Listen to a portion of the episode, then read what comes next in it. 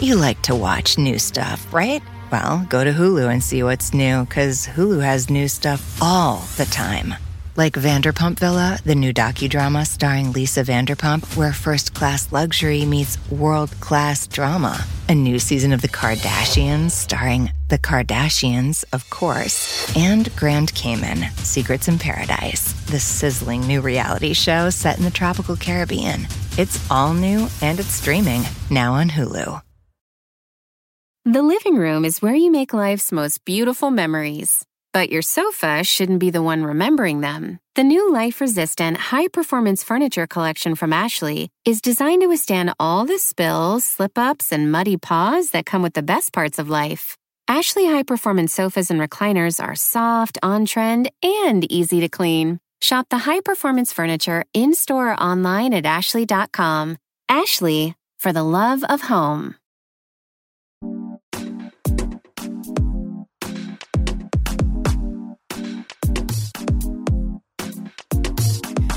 I say with Ashley Ray. Another episode, another episode of TV I say with Ashley Ray.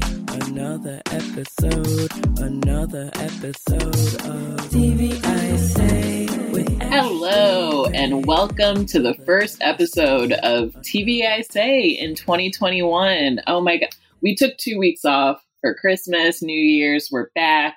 I watch so much TV for you. I watch so much TV for you guys. So I'm obviously very, very excited.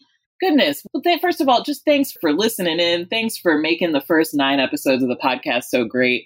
We have a wonderful episode today. Ricky Whittle is with me. Ricky Whittle from American Gods on Starz. Oh, that is a good looking man. Let me just tell you, we did that interview over Zoom, and I was just like so distracted by his beauty. And not only that, but of course, he is as charming and as nice as he is beautiful to look at. So you'll get to enjoy that later. But first on the list, as you know, every episode, it's the watch list. The watch list. This is where I talk about all the things that I watched. Actually, you know, it's surprisingly short for how many weeks off we had. I watched a lot of movies over the break. I like to watch movies for Christmas, and this is a TV podcast. I have made it very clear that this podcast is, you know, hashtag TV club, hashtag TV team. We are about TV here, so I'm not going to talk about all the movies I watched, although there were a lot, a lot of documentaries. But let's just get into the TV of it all. And some of this I have written about in my newsletter, TV I Say, the newsletter, which you can subscribe to. But, you know, there's also this pod.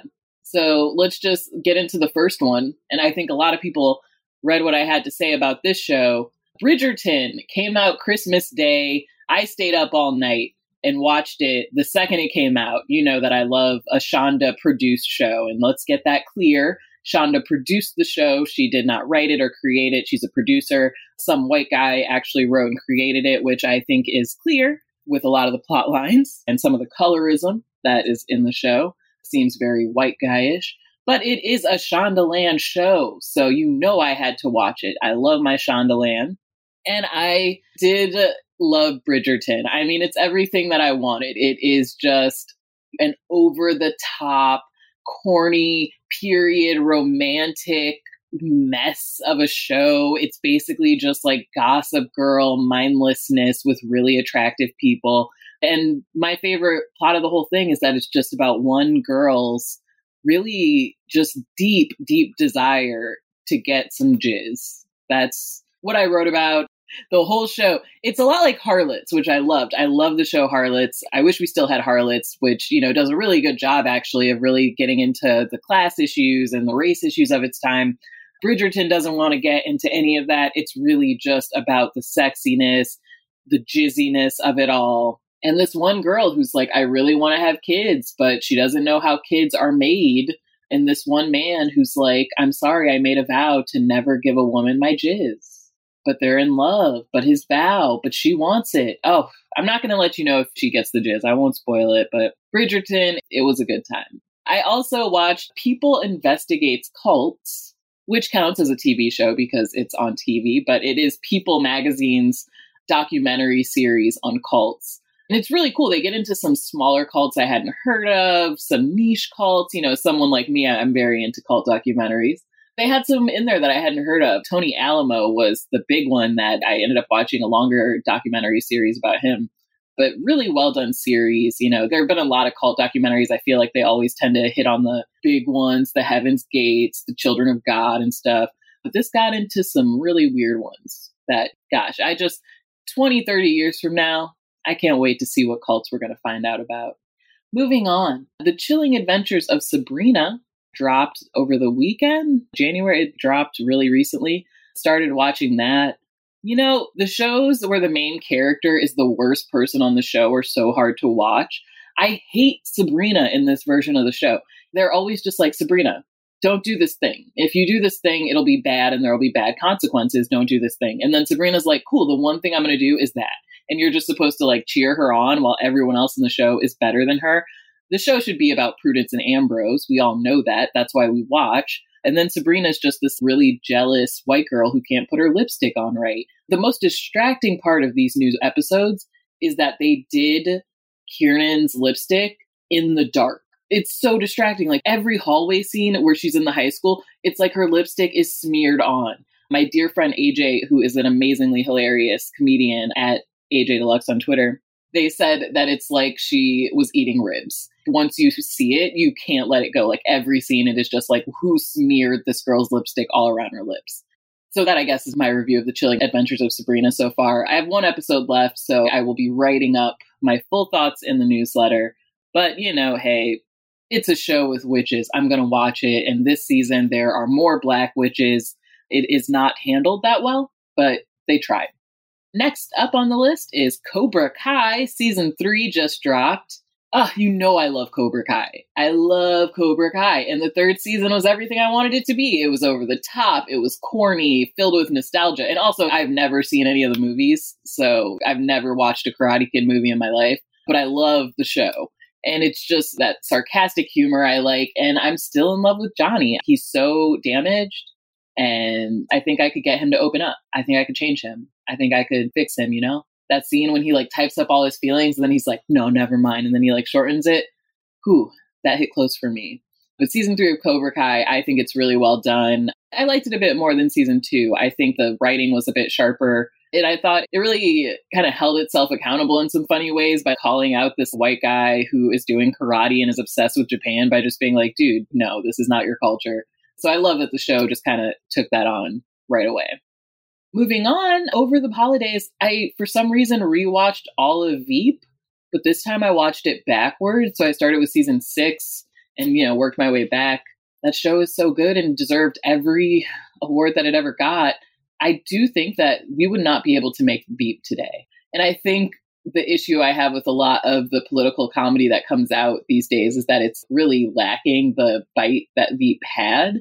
And I think that that is a bite that is very much gone from today's political humor, where it just all tries to be too nice or just appeal to everyone in a way that's just not really saying anything beyond, oh, this guy is silly, or, you know, oh, don't we just dislike this guy, you know, with Trump.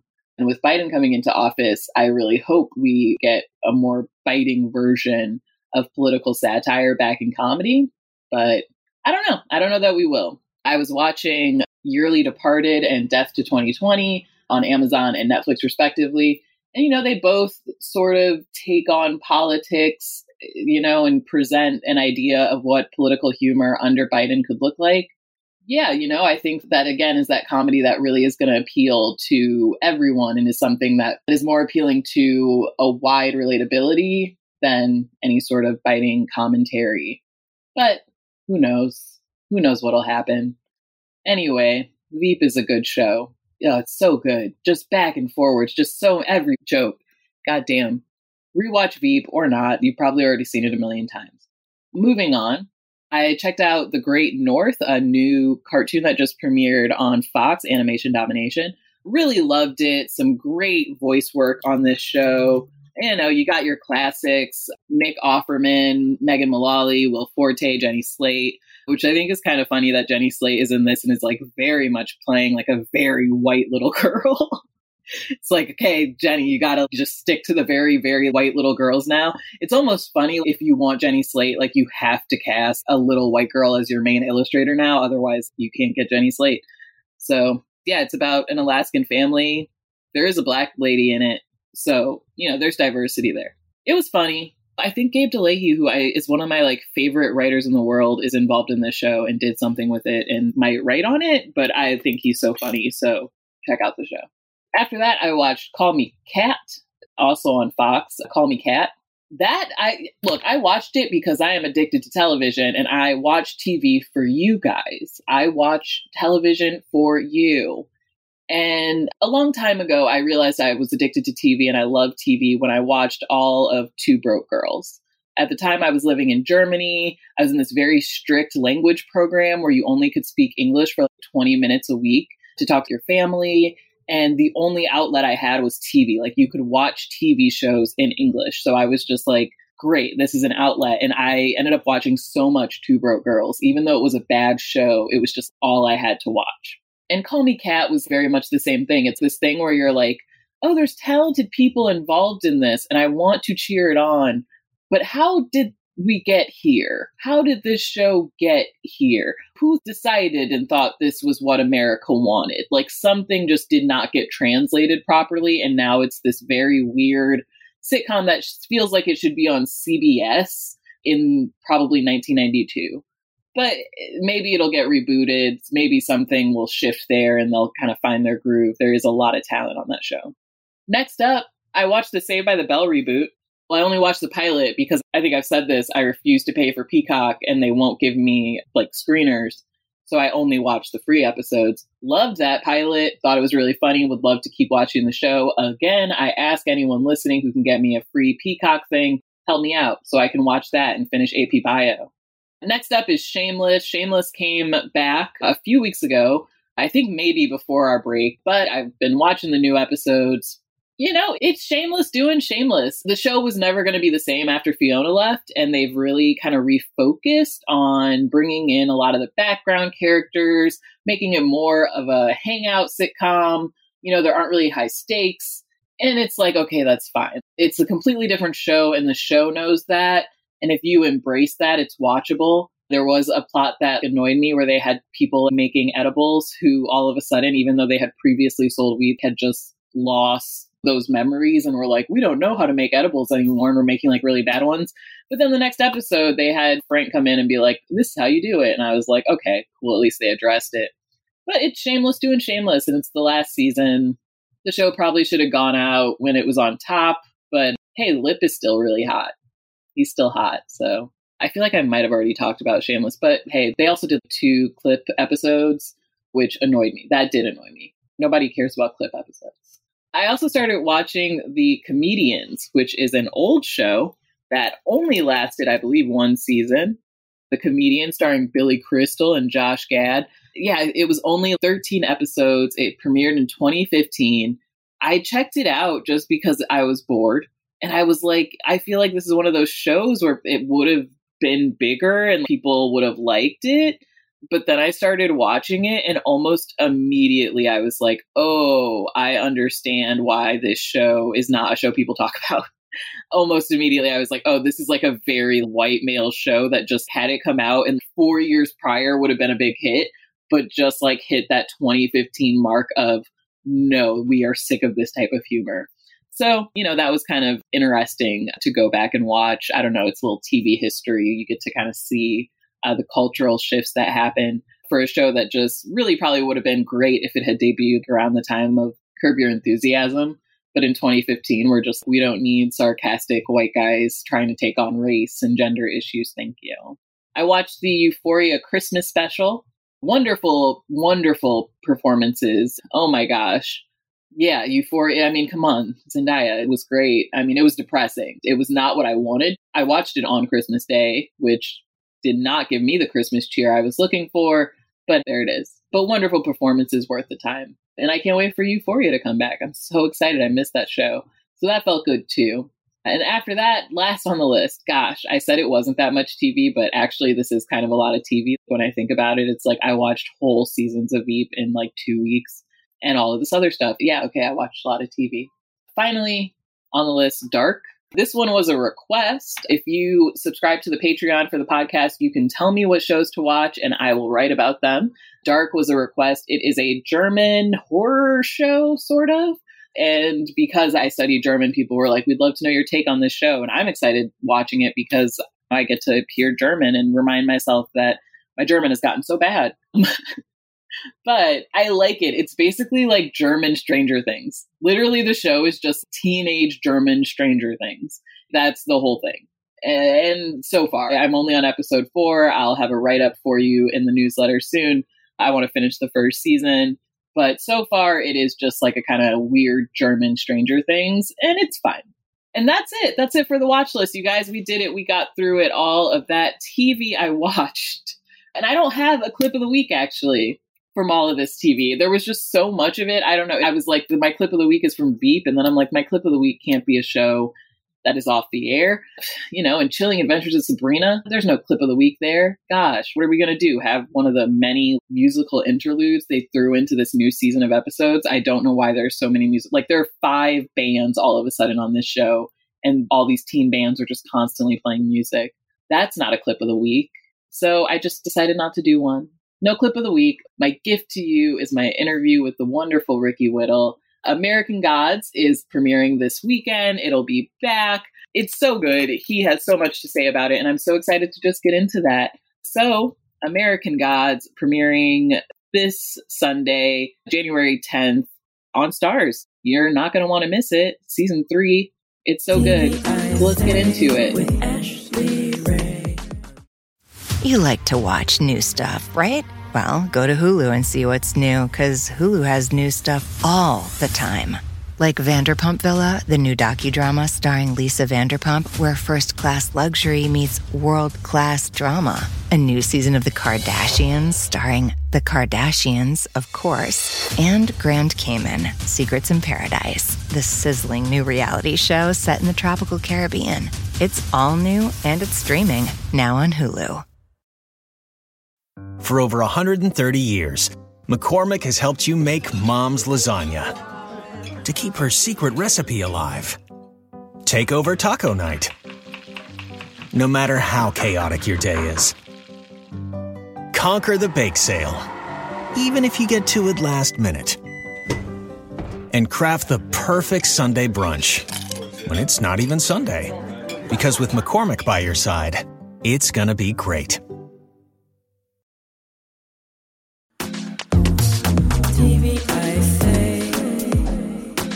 I'm so popular, you know, I've got to turn that phone on silent. I think you probably are pretty popular. no, no. I, if anyone actually knows me, I'm like a hermit. I'm one of the few people in the, the world who's actually enjoying this recharge. I'm like, hey, maybe we should. I'm like, oh, pandemic. and they're like, I mean, it's the kid's birthday. Do you want to, oh, pandemic? Yeah, same. I am just like, I love being alone in my room. I can watch TV, I can just write, I can center myself. But I am so excited to have you on the podcast today. On TV, I say I have Ricky Whittle with me. I think you're very popular, at least with my mom. You are. She has loved you. That's all since, I need. yeah, she's loved you since Single Ladies. She loved you on Mistresses. I think she has a one woman campaign to bring it back. She's still fighting for that. Well, Mistresses? Yeah. I just saw a tweet from Rochelle Aytes, who played my beautiful love interest, April. Yeah. I've got to say, you know, Mistresses to this day was still one of my favorite shows to ever be in. I remember the, because uh, I was shooting um, The 100, and it was during the hiatus that it came up. And they brought me in for a read and it went well. And they said they want me for a chemistry read with Rochelle. And I remember kind of coming in and there was obviously a couple of guys. It's like speed dating when you come in for a chemistry read. It's yeah. a bit weird. It's a bit creepy, to be honest. It's like, do I like you? Do I want to spend time with you for the next however many months? And I kind of came in and did it. And apparently I was the only one that got close to her. And I kind of did this thing where I whispered in her ear and I tickled her and she jumped and it was like a natural reaction. And she giggled because she wasn't expecting it. But it was that kind of chemistry that we had that we took onto the show. And that woman is fantastic to work with. Obviously, she's very beautiful. She looks like a vampire. If you ever looked at her eyes, they're not brown or hazel, they're like red. When she looked at me, I felt like she was looking into my soul. And so I tried to just think only clean thoughts because I didn't want to get in trouble. I'm like, look, she can read all your mind. She can read your thoughts. But she's just so talented and she just made it so easy. And I felt so welcomed and comfortable working with her. And I think that's what really brought out that great chemistry that we had in that show. It was such a strong very, cast of women. I feel like that's why I loved it. Yeah, they were great women, all of them, and even the producers. You know, they were so welcoming, and they brought me in. They would have conversations, and our big problem was that the show was called Mistresses, but you yes. had two really nice characters that truly loved each other who would never cheat on each other. So you couldn't have a mistress in that relationship. I remember there was like a lot of controversy around the name when the show came out. It was very odd in American culture how people were kind of puritanical about it. Like, how can we have a show about mistresses? Oh my goodness. Like that doesn't happen.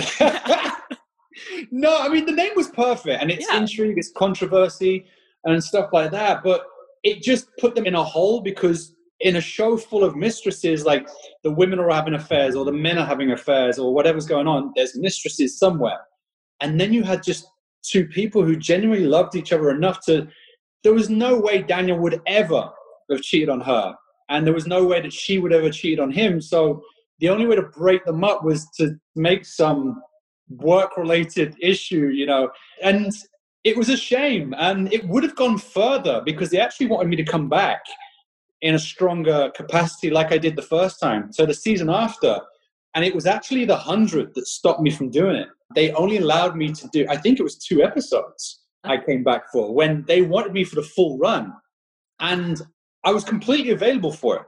And I would have loved to have done it. But for some reason, the powers that be at 100 didn't want me be because it actually had a larger audience and i think yeah. it's about kind of branding and they want when you talk about ricky Will, you think of the hundred yeah. They didn't want you thinking, oh, Ricky Whittle from Mistresses. Yeah. And I feel like maybe you kind of came up doing a lot of the British kind of soap operas and stuff. And I think the 100 was really kind of a shift for you. from the love interest role to well the 100 how did that kind of feel for you? And also i was curious did you grow up watching a lot of soap operas? My mom always made me watch the young and the restless and stuff like that. No my childhood is literally american tv it's why i'm here. It's what i grew up on and it's why i feel all british actors are good at the american accent because we've just been surrounded by american culture our whole lives. Uh, you know that, that's why you, we you have to this... tell me what american shows you grew up watching you got to remember I was young. Don't judge me. this is a safe space. No judgment, please. Safe space. Safe, safe space. space. Okay. So the first one, remember I'm a young man. No judging. Baywatch, you know. Okay, yeah, that's fair. Baywatch. I was a young man. Pamela Anderson running in slow motion. Come on. Yeah. You know, David Hasselhoff was the coolest dude around. And if it wasn't Baywatch, it was Knight Rider. So he had a talking car. Come yeah. on. Come on, my mum drove this crappy old Peugeot 205. You don't even have them in America. They're that crazy and weird. And this guy had a talking Trans Am, like yeah. Pontiac. Like, no, come on. Those so, are classics. They were great, great shows. What else was there? Fresh Prince of Bel Air. Oh, that was yeah. my jam. Will Smith, Carlton. Oh, I uh, loved uh, it. I, lo- I love Fresh Prince. I'm curious a little bit. I studied international TV in Europe for a bit. And what I would often hear from a lot of minority communities in England, especially, was that they love Fresh Prince of Bel Air so often when they would be the only black person in their school or the only black person where they grew up. And it was this kind of connection and chance to be like, oh my gosh, they're America, where there's all these black people. and so I know that kind of, you've talked about your upbringing, how you were sort of the only black kid where you grew up. Did American TV kind of give that to you? To be honest, no. For me, American TV, it's like an escape, you know, and it still is to this day. I remember seeing this. She was a very spiritual woman. I bumped into her at Sundance Film Festival and we, we kept in contact. And she made me very aware that my mind is always racing. I'm always thinking about stuff. So when I listen to music, yes, I'm relaxed and it's beautiful, but it makes me think when I'm watching sunsets on the beach, I get real soppy now. I try to be this macho man, but no, I love a good sunset on the beach. I'm very romantic like that. But I'm always thinking about stuff. The only time I ever turn off is when I'm watching a movie or a TV show, and my mind just goes straight in. And I'm thinking about how would I have played that? Oh, I would have said it differently. I would have played that differently. Or the music's wrong, or I would have made the music cut that shit. But I turn into a director. I'm like, I've seen that extra in the background four times now. That cup was in this hand. Yeah. But I'm all involved in what I'm watching instead of my whole problems in the world. And so for me, with American TV and movies, it was just such a huge budget that we don't have in the UK. And so it was always so spectacular. And in the UK, I was successful and I had a great, great time there. I was a policeman and a club owner, and you can be a detective, maybe. You're a sportsman or something. In America, I'm a demigod right now. you know, I was a tribal warrior in post apocalyptic Earth.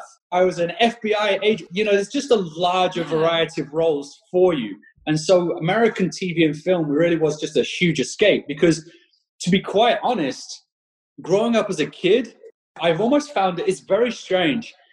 Growing up as a kid, I was the only black kid in school. And so it was always very strange until I got to my teens. And it depended where we were based because my dad was in the Royal Air Force. And so we moved around a lot. And as I got older, you start to get integrated with different cultures around the world in Hong Kong and Germany, Ireland, England. And then you start to learn about these different cultures. And for me, that's where racism and all this kind of craziness comes from. It comes from fear of the, of not knowing. It's a lack of education. The sooner we start educating the whole world about the beauty of every individual out there, no one defines you but you. Culture's got this crazy idea that you have to fit into boxes and we have to label things and we have to name you because then we feel good. It's not about what anyone feels. It's about what you feel in yourself. That's the most important thing, you know? And yeah. so for me, traveling around the world and being in the UK, it's so multicultural. For me, you look at, I imagine in my head, Americans look at Brits as Hugh Grant, like royal family. They're white yeah. dudes with floppy hair. No. That's why Americans get freaked out when Idris Elba came across. But they're like, wait, you make those guys in chocolate? Yeah, when he was on the wire, people couldn't believe. Everyone thought he must be an American. Like exactly. Yeah, and people are the same with me, and they're like, "Wait, you're British? Hold on a second. They make these in different and I'm like, yeah, if you look up Brit in the dictionary, we don't have a thing. You know, we got so many generations down the line of Asian, Indian, South American. Uh, like, there's so many Brazilians, Australians, Africans. The UK is just so diverse. It's crazy. So for me, like coming to America, I mean, obviously, recently we've seen the climate kind of crazy and changing all over the place. But I think it's always been there. I just don't think the people at the top were smart enough to hide it, whereas I think previous regimes have been. They were able to kind of oppress and lie. And I just don't think that this kind of government was smart enough to keep that going. They were too self absorbed. But now it's out there. Now we've realized that, wait a second, this economy is broken. Wait a second, this healthcare is ridiculous. Wait a second, this is some serious systemic racism. Like, this is a third world country. Yeah. And I think there's an eagerness to have those stories and to have that diversity addressed, especially in the TV we're watching. And I think your sort of passion just for TV as a storytelling medium that can bridge cultures and that can break I, down sort of what each person so sees proud. is really just something I see right now. Yeah. Yeah. It's why I'm so proud of American Gods because here you have the most diverse show on TV. And that's been facilitated off camera as well that you don't see. The only people speaking so far about season three have been people that have not read one word of one script of one episode and have no idea what's going on. I know what's going on. I'm the lead. I'm the lead. I'm a person of color. I'm an immigrant. So there you go. There's that.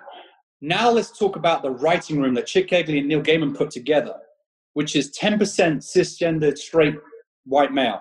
The rest LGBTQ, biracial, black, white, female, formerly incarcerated.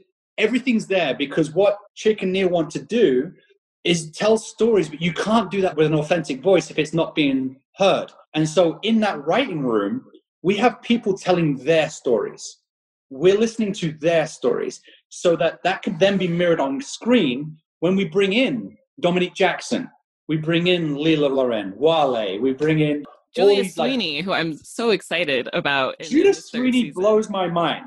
Right? She I mean, pers- yeah. script.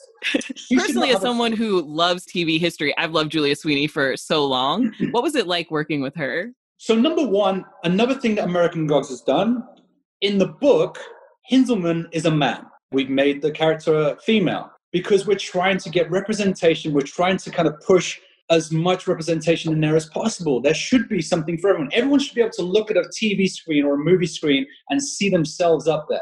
There should never be any other doubt. We shouldn't be listening to one voice tell those stories. We should be listening to all the voices tell those stories. And what American Gods does is show the beauty in all those cultures. You know, sometimes growing up, it was always, oh, these are the bad guys and these are the good guys. But in American Gods, everyone's good and everyone's bad. It's just Yeah. about agendas. And in this world, everyone's got an agenda, and, and it's about who sets the narrative first. Yeah. Because sometimes, even when the truth's out there, people don't even care. They don't want to listen to the truth. They just want their own agenda because it makes them feel comfortable. So, working with Julia was a great twist, and I feel it really improved the connection with Shadow and Hinzelmann, and it put it on a different level. Julia Sweeney is one of the funniest, most intelligent women you will ever meet in your life. This woman is hilarious, should not have a script. My best acting in season three at the beginning was trying not to laugh when she starts ad libbing all this crazy dialogue. And I'm trying not to laugh, losing my mind, going, she can't say that. How am I supposed to keep a straight face? And it's like, this is just too much. She's amazing. She was so much fun. She brings so much to the role. And she will fast become the audience's favorite at the beginning of the season because she just brings something that the show doesn't have. It's, she plays that annoying know-it-all in a village, in a town, in a neighborhood that knows Right. everybody's She's business. playing the sort of self-appointed mayor. self-appointed mayor. She's making all the decisions. She's taking over the police. She knows your business before you do, and then she's telling your business to everyone else. I You cannot know, wait to watch her in this. She's so much fun. One of my favorite scenes is literally Shadow's introduction to Lakeside, which is where we join this season. It's my favorite part of the book. If anyone's not read Neil Gaiman's book, this is my favorite part of the whole book. I'm curious. Did you actually film in Wisconsin? No, this was a beautiful town in, in Toronto, Canada, Port Perry, which we completely dominated. We shut everything down, we blocked it all off, we had police barricades and everything. And I'm like, why? There's no one here. This is Yeah. a beautiful town in the middle of nowhere. But then I went to rehearse ice skating on a weekend. The place was like New York. It was vibrant. There was people. I'm like, where did these people come from? We They love to literally ice skate there. we must just shut this town down when we're filming because it was empty when we shoot there because that's what we need for the show. yeah, we- I, I'm from the Midwest, and I can only imagine shooting in Toronto is way better than actually being in Wisconsin. So, Well, we shot Wisconsin in season two. We went to the House on the Rock. So we get around. We definitely get around. But what we needed for this season was snow. Lakeside is a snow covered town. And so big props to our locations team for finding this beautiful town, Port Perry. And then our set design, who basically we needed a snowy town, but we were shooting in September before the snow fell. So what they did was to create snow, fake snow, put it everywhere, and it blew my mind. I'm walking onto sets in this town full of fake snow, and then I'm starting to get chills because it's making me feel cold because it looks so realistic. And on a show that's full of fantasy and sci-fi and dead wives and gods and leprechauns and demons and magic, the best special effects on this show was snow this season. because cool. it looked so great. It looked perfect. And it was a lot of fun to shoot, you know, with Julia, with Eric Johnson, with Lela, who plays Marguerite. It was a lot of fun. And it's where the book really does take a turn and becomes into this kind of murder mystery for Shadow. And it's a path of discovery, and he's trying to find himself after finding out that his father was Mr. Wednesday is actually his father. Yeah, you were saying, you know, you're the lead now. And I kind of was curious about that. How did it feel sort of taking the lead in the show and addressing he's all always these been the lead. narratives? Yeah. That's the thing, and that's what we've done this season. Is in the book, the book was always Shadow's journey. Neil Gaiman wrote about Shadow, and then it was all about the gods that crossed his path. So for me, it was always Shadow's journey, and these fantastic characters kind of crossed his path and then left. The only characters that will stay consistent, as in the book, were Mr. Wednesday and Laura. They're the only characters that are with Shadow through to the end. So for me, it was great to kind of get the opportunity to work with all these other characters. But, you know, as in any show, you know, they come and go. That's TV. And it was always Yeah. known if you've read the book, that's what happens. So for me, what has been a huge help this season is Chicken and Neil really kind of focusing in on Shadow's story and making the public aware. Like even that sort of thing is making the public aware Yeah. this is Shadow's story. And Last season, Yeah. that got lost because people were kind of writing for themselves. Whereas this is Shadow's journey. This is the protagonist. This is the hero of our story. And we need to follow that. There was too much going on. And sometimes, and I you guess, know, I guess there is where what themes are you excited to explore now that we're finally focusing on that journey? Because I think, I mean, a lot of the previews are very excited that you're taking your shirt off. I'm also very excited you're taking your shirt off this season. But obviously, we're finally. there will be more Shadow Moons. There will be more butt cheeks. Okay, you know what? Actually, now I don't even care about any of the important topics that we get to explore with his character. You're telling me we get to see his butt, so uh, I mean, if, if anything's What- what else do you need? How about a slow motion wet butt cheek in the moonlight? I mean, what else do I need to say? Season three. See you next season. see, you. boom, we're done. Get done. Mic drop.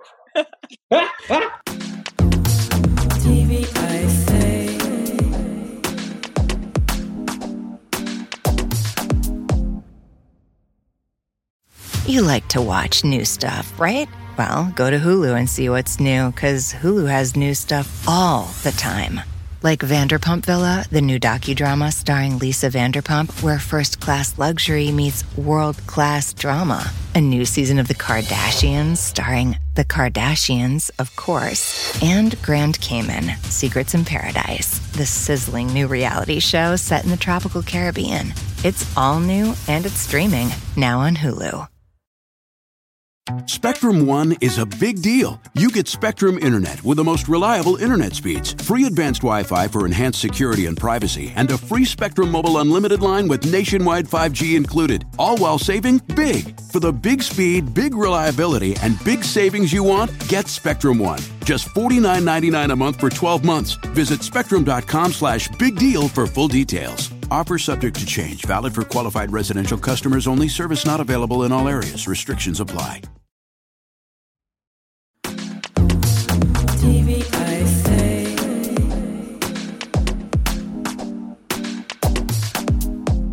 Are obviously the very exciting things about the show, but I don't know. I'm very excited about the themes we're going to get to focus on with Shadow Moon.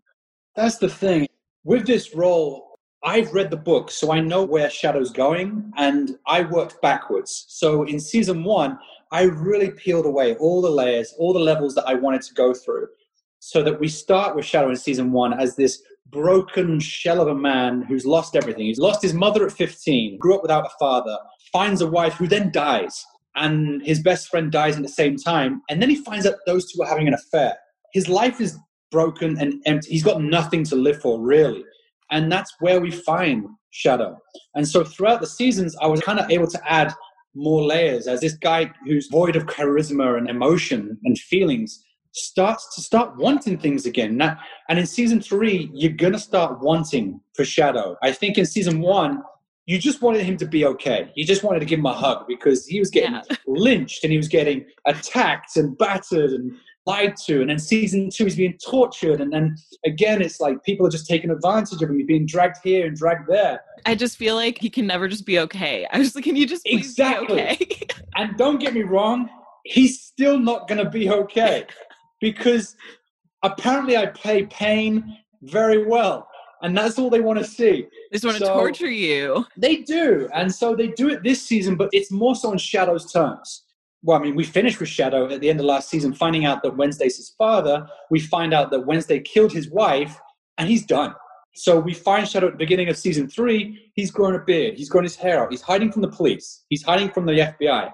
His physical appearance is a physical example of him trying to move on with life. He's trying to shed what he was. You know, he was incarcerated, so he had a shaved head. His beard was low, and he was this big guy because that's what he had to be to survive. He had to assimilate to everyone else. Yeah. This is his way of being free. He's like, you know what? I'm growing my beard. I'm growing my hair. I'm going to go and work in a factory. See that girl over there? She's cute. I want a normal life. And that's what Shadow wants. He's only ever wanted a normal life. You know, he traveled around the world until he found Laura. And he threw everything in Laura. And that's why he found it so hard to let her go and to stop missing her until he kind of gets his closure from that, realizing that she wasn't the woman that he fell in love with anyway. He kind of fell in love with a ghost, someone that wasn't really who she was. And they'll always have that connection and that history. But he fell in love with the idea of someone. And that's not fair on Laura either to put that pressure on her to be something that he wanted her to be. You know, she's her own woman. So what we developed this season when Laura and Shadow meet is kind of pushing that where two people can love each other and things cannot work out, but no one has to be at fault. People can just drift apart and be better off in a different situation. And Yeah. that's where we find Shadow, where he's looking for that happiness. He only ever had happiness when he was with his mother. We saw in season two the connection, the bond, the light that his mother gave him. And sadly, when that was taken away, he's constantly searching to fill that void. And he tried to get it with Laura, that wasn't right.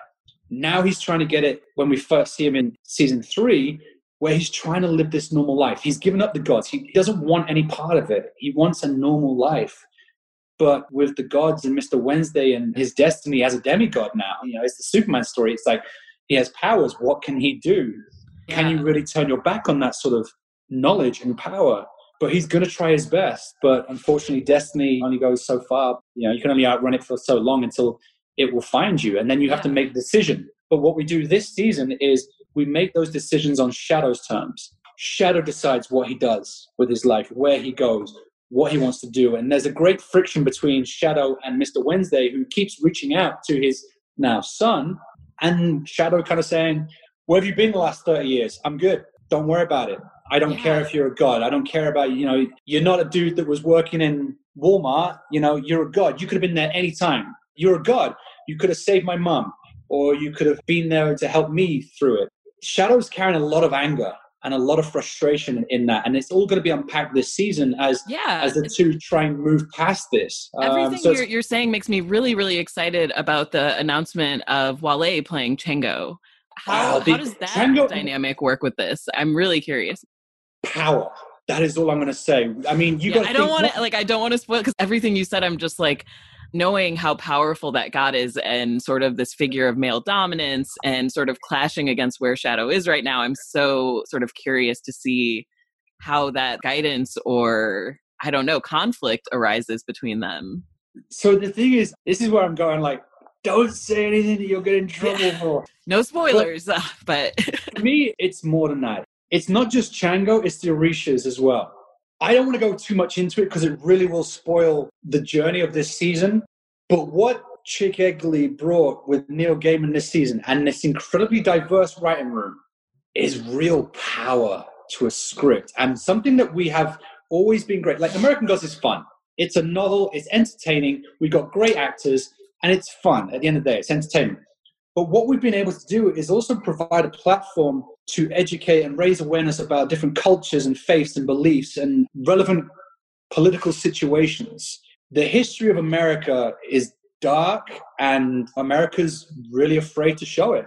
They've thrown up these walls, they change history books, they've changed stories. It's this fear of not being perfect, and it's okay to not be perfect. You don't just move past that stuff. You open up the book, you read every page, and you go, This is what it is. And what we do this season with Wale, who brings, oh, in, oh, I'm so ah, excited. It's so I'm so good. excited. I think I think we should we should leave well. everyone on, on that exciting cliffhanger with it. Like I can't wait to see his performance. You know we do these little coming to america stories at the beginning of episodes. There's this one moment and it's another one of those powerful moments where we go into the history of america. We go into racism and we go into systemic racism and slavery and all this kind of history of america. And wale is a part of that and the orishas are a part of that. And it's this history that starts to speak to shadow which is something that we've not approached in Shadow's journey yet. And now all of a sudden, you've got this really strong female African influence in Shadow, you know, this female spirit that is coming to him. And something that I really found exciting this year was working alongside Yetide Badaki, who plays Bilquis. You know, I only got to work with her once this whole show. And then this season, we have some fantastic scenes. Fantastic scenes. And so exciting. I can't wait for the audience to kind of see these two characters having a conversation about women, about how they're supposed to be perceived, how they're supposed to be defined, and how they've never been able to define themselves. And it's about, you know what?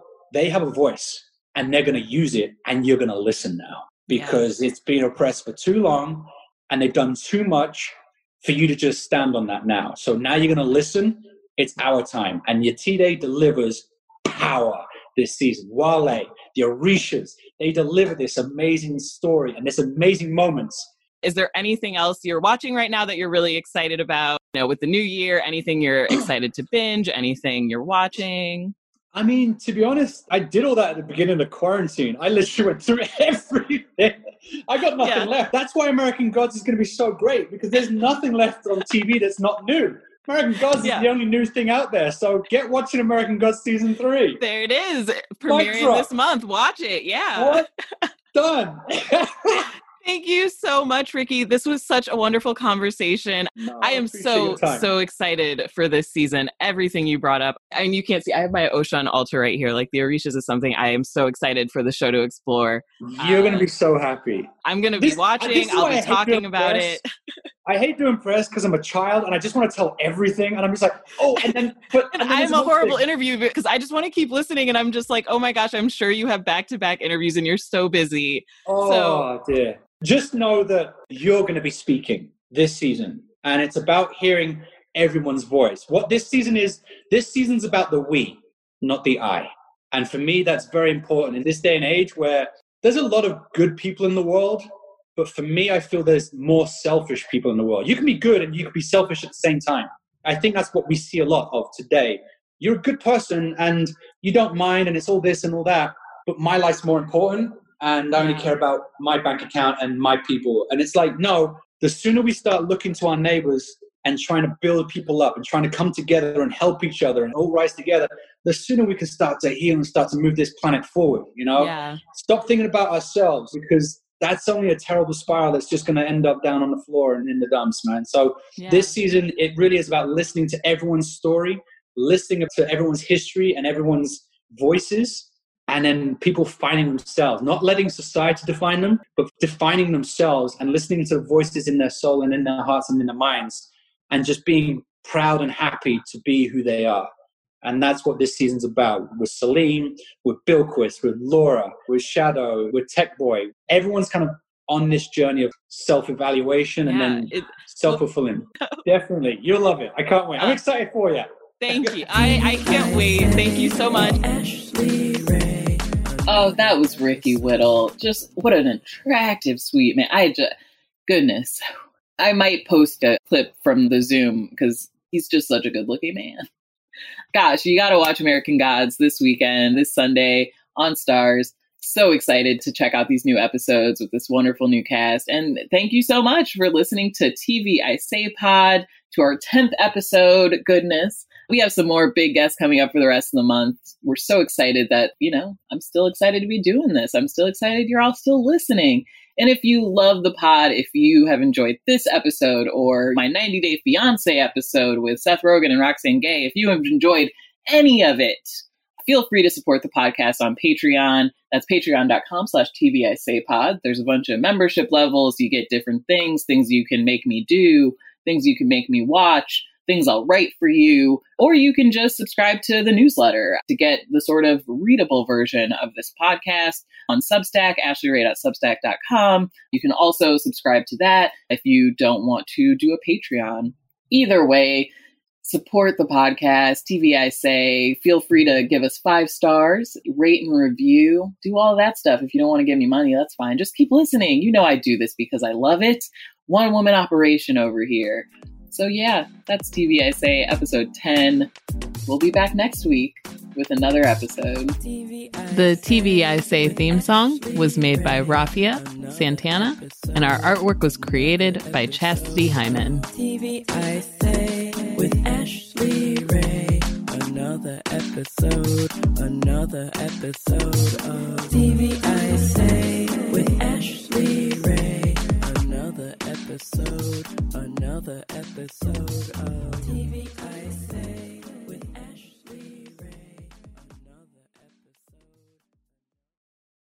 Spectrum One is a big deal. You get Spectrum Internet with the most reliable internet speeds, free advanced Wi Fi for enhanced security and privacy, and a free Spectrum Mobile Unlimited line with nationwide 5G included, all while saving big. For the big speed, big reliability, and big savings you want, get Spectrum One. Just $49.99 a month for 12 months. Visit spectrum.com slash big deal for full details. Offer subject to change, valid for qualified residential customers only, service not available in all areas. Restrictions apply.